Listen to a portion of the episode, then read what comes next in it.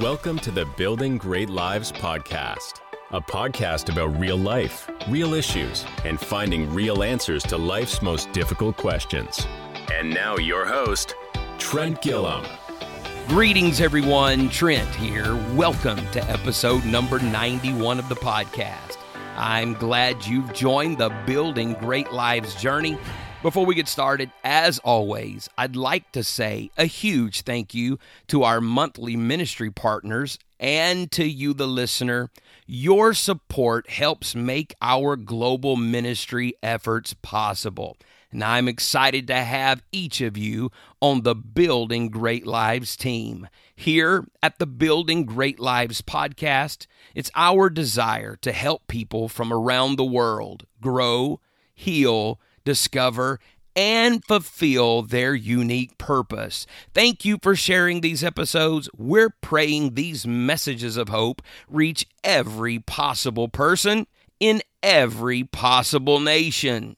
In today's episode, we're going to talk about the perfect place to start. Whether it's starting a new goal, a new job, starting the process of becoming a new you, making that change you've always wanted to make. Maybe it's a step into a new ministry, a deeper relationship with God, or maybe it's even a renewed relationship with God. What is the perfect place to start?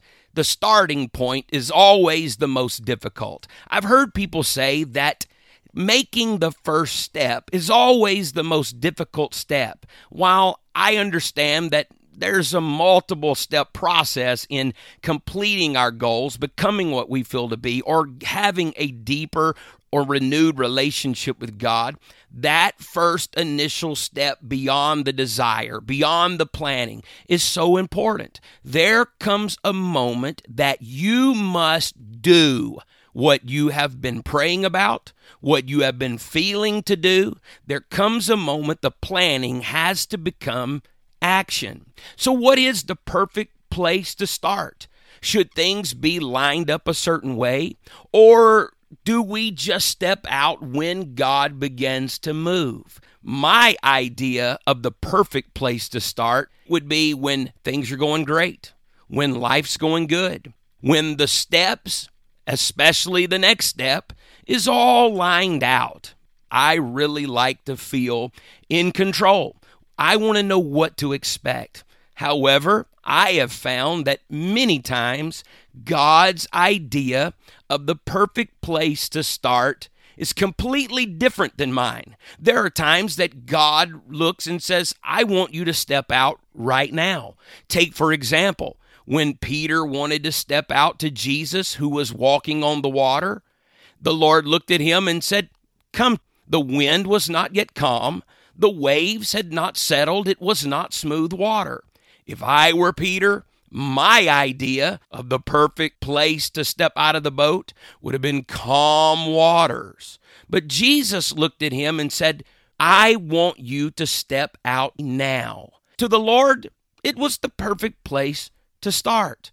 I want to be able to sense and feel when God is telling me to move. I have found that in life, things are rarely ever perfect.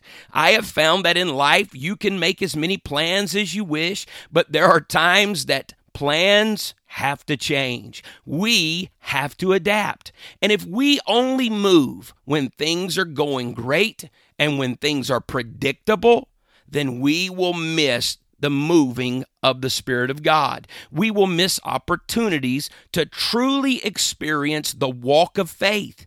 And if we are not walking by faith, we will not experience the miraculous things of God.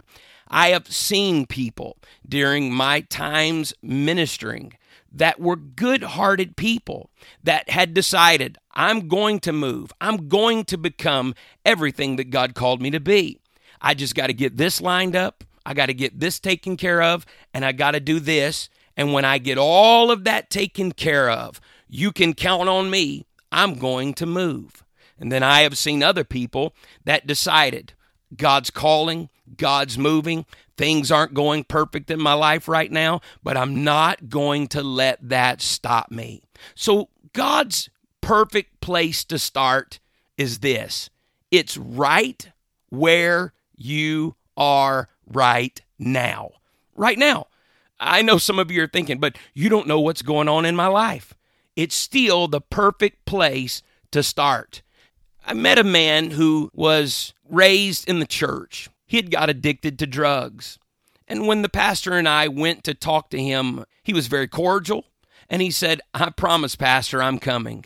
I know this is real.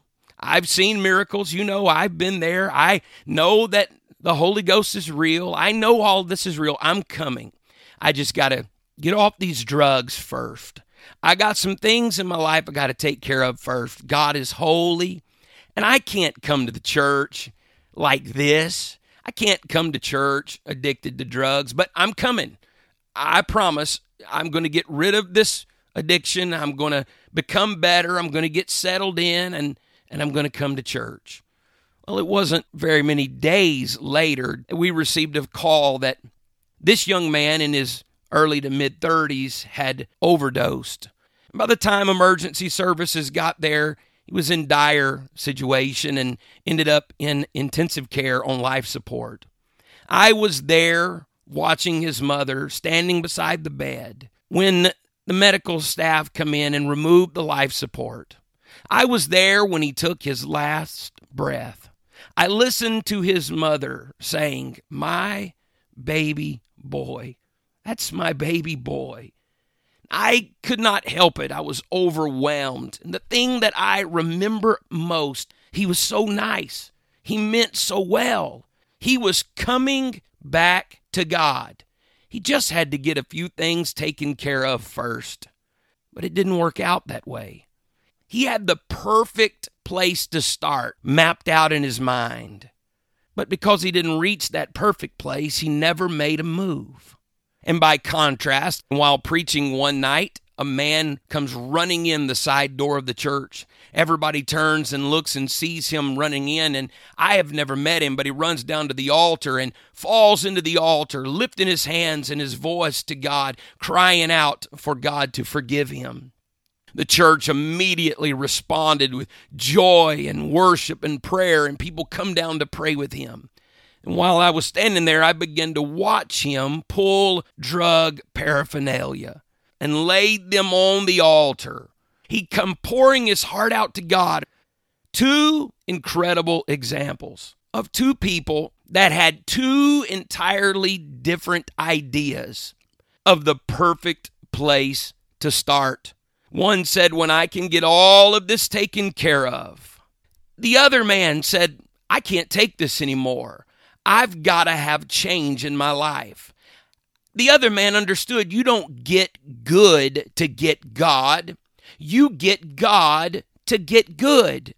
We need the revelation that the perfect place to start is right where we are. God doesn't wait for us to get better first.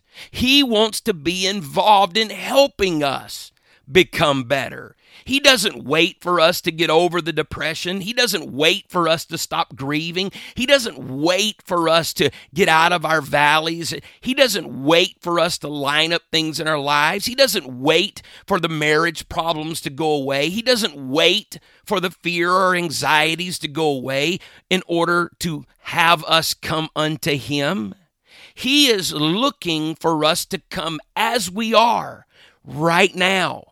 God is looking for you to come to Him exactly where you are. That's the perfect place to start.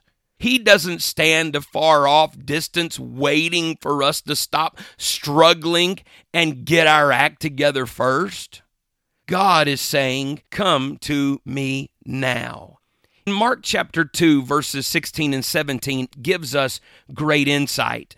It says, And when the scribes and Pharisees saw him eat with publicans and sinners, they said unto his disciples, How is it that he eateth and drinketh with publicans and sinners?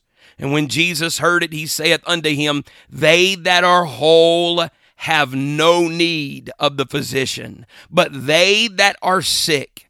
I come not to call the righteous, but sinners to repentance. Now, I bring that story to your attention because it reveals something about God. He didn't look at the publicans, He didn't look at the sinners and tell them, get things right first before you start with me.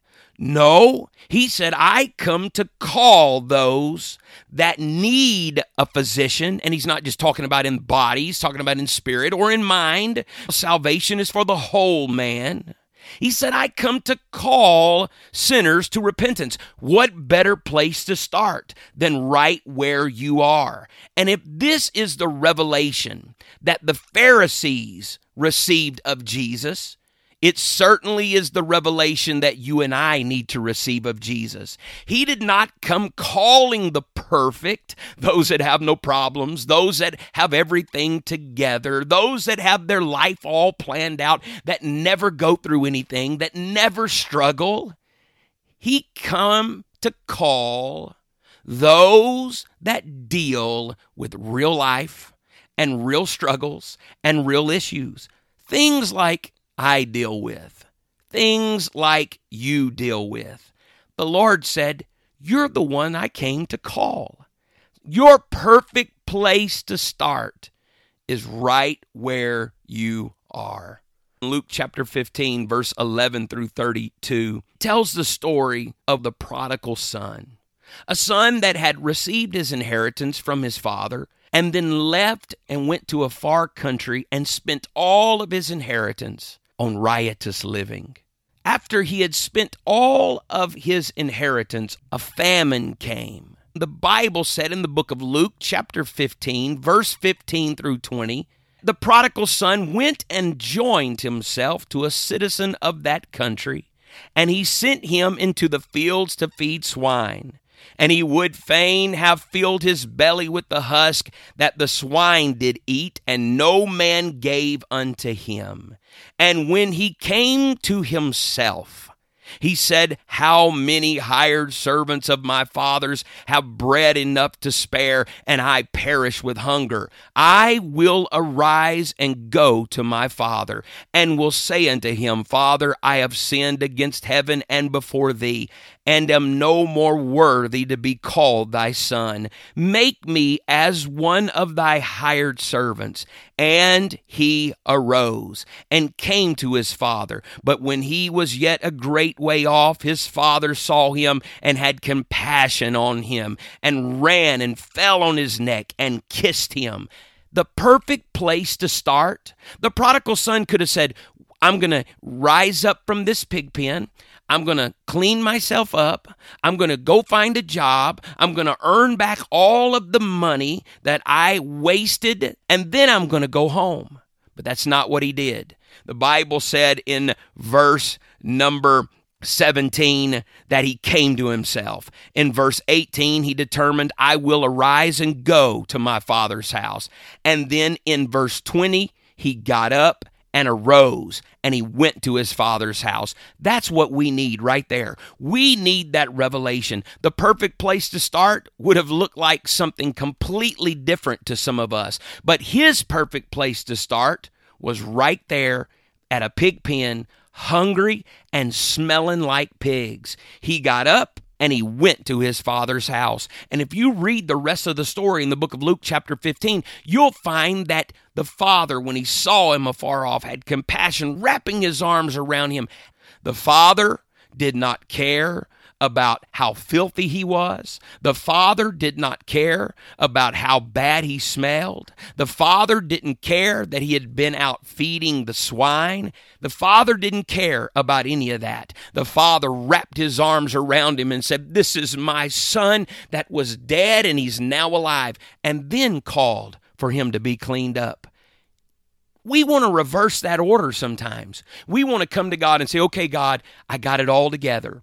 I'm clean, God. I've got it all together. You can use me now. But the Lord is looking at us saying, the pig pen, just like the prodigal, may be the perfect place to start. It wasn't the idea in our own minds place to start, but to God, it's the perfect place to start. Smelling like pigs, the prodigal came to himself and went to the Father, and the Father did not reject him, for the pig pen was the perfect place to start. The Bible says in verse 36 through 40 of Luke chapter 7 And one of the Pharisees desired him that he would eat with him. And he went into the Pharisee's house and sat down to meat. And behold, a woman in the city, which was a sinner, when she knew that Jesus sat at meat in the Pharisee's house, brought an alabaster box of ointment and stood at his feet, behind him weeping, and began to wash his feet with her tears, and did wipe them with the hairs of her head, and kissed his feet, and anointed them with ointment. And now, when the Pharisee which had bidden him saw it, he spake within himself, saying, This man, if he were a prophet, would have known who and what manner of woman this is that toucheth him, for she is a sinner. And Jesus answered unto him, Simon, I have somewhat to say unto thee. What we do know about this woman is clear. She was a known sinner. And she comes in and starts worshiping Jesus. Simon the Pharisee had an idea of what a perfect place to start looked like. But Jesus' idea of a perfect place to start was completely different. Simon wanted the sinner to convert first before she was worthy enough to come in. But Jesus' perfect place to start was so different because he looked at her right where she was and allowed her to come in and worship. There is something powerful about this. Understanding that God does not reject us for coming unto him as we are. The Bible says in the book of Matthew, chapter 11, verses 28 through 30 Come unto me, all ye that labor and are heavy laden, and I will give you rest. Take my yoke upon you, and learn of me, for I am meek and lowly in heart. And ye shall find rest unto your souls. For my yoke is easy and my burden is light. Once again, the Lord is not calling those that have everything together, those that do not hurt, those whose hearts are already healed, those that do not grieve, and those that do not struggle. He's calling those that labor and are heavy laden. The word labor there means exhausted with toil or grief, wearied, troubled with worry. Heavy laden is the word phrase used to paint a picture of an animal that is overburdened, carrying a load. The Lord is saying, I want you to know right where you are, overwhelmed and overloaded with life and struggles, no matter what they are. The Lord is saying, It's you that I'm calling. Do not let your idea of the perfect place to start keep you from responding to God. Start where you are, not where you wish to be. Even with all your struggles, come to Jesus. Start now. Don't wait another day. Come to Jesus, for where you are is the perfect place to start. And as has become our tradition here at the Building Great Lives podcast, I want to pray for you, listener. I want to pray that God would encourage you. Lord, I'm asking you to remind each listener of the promises that you have made them.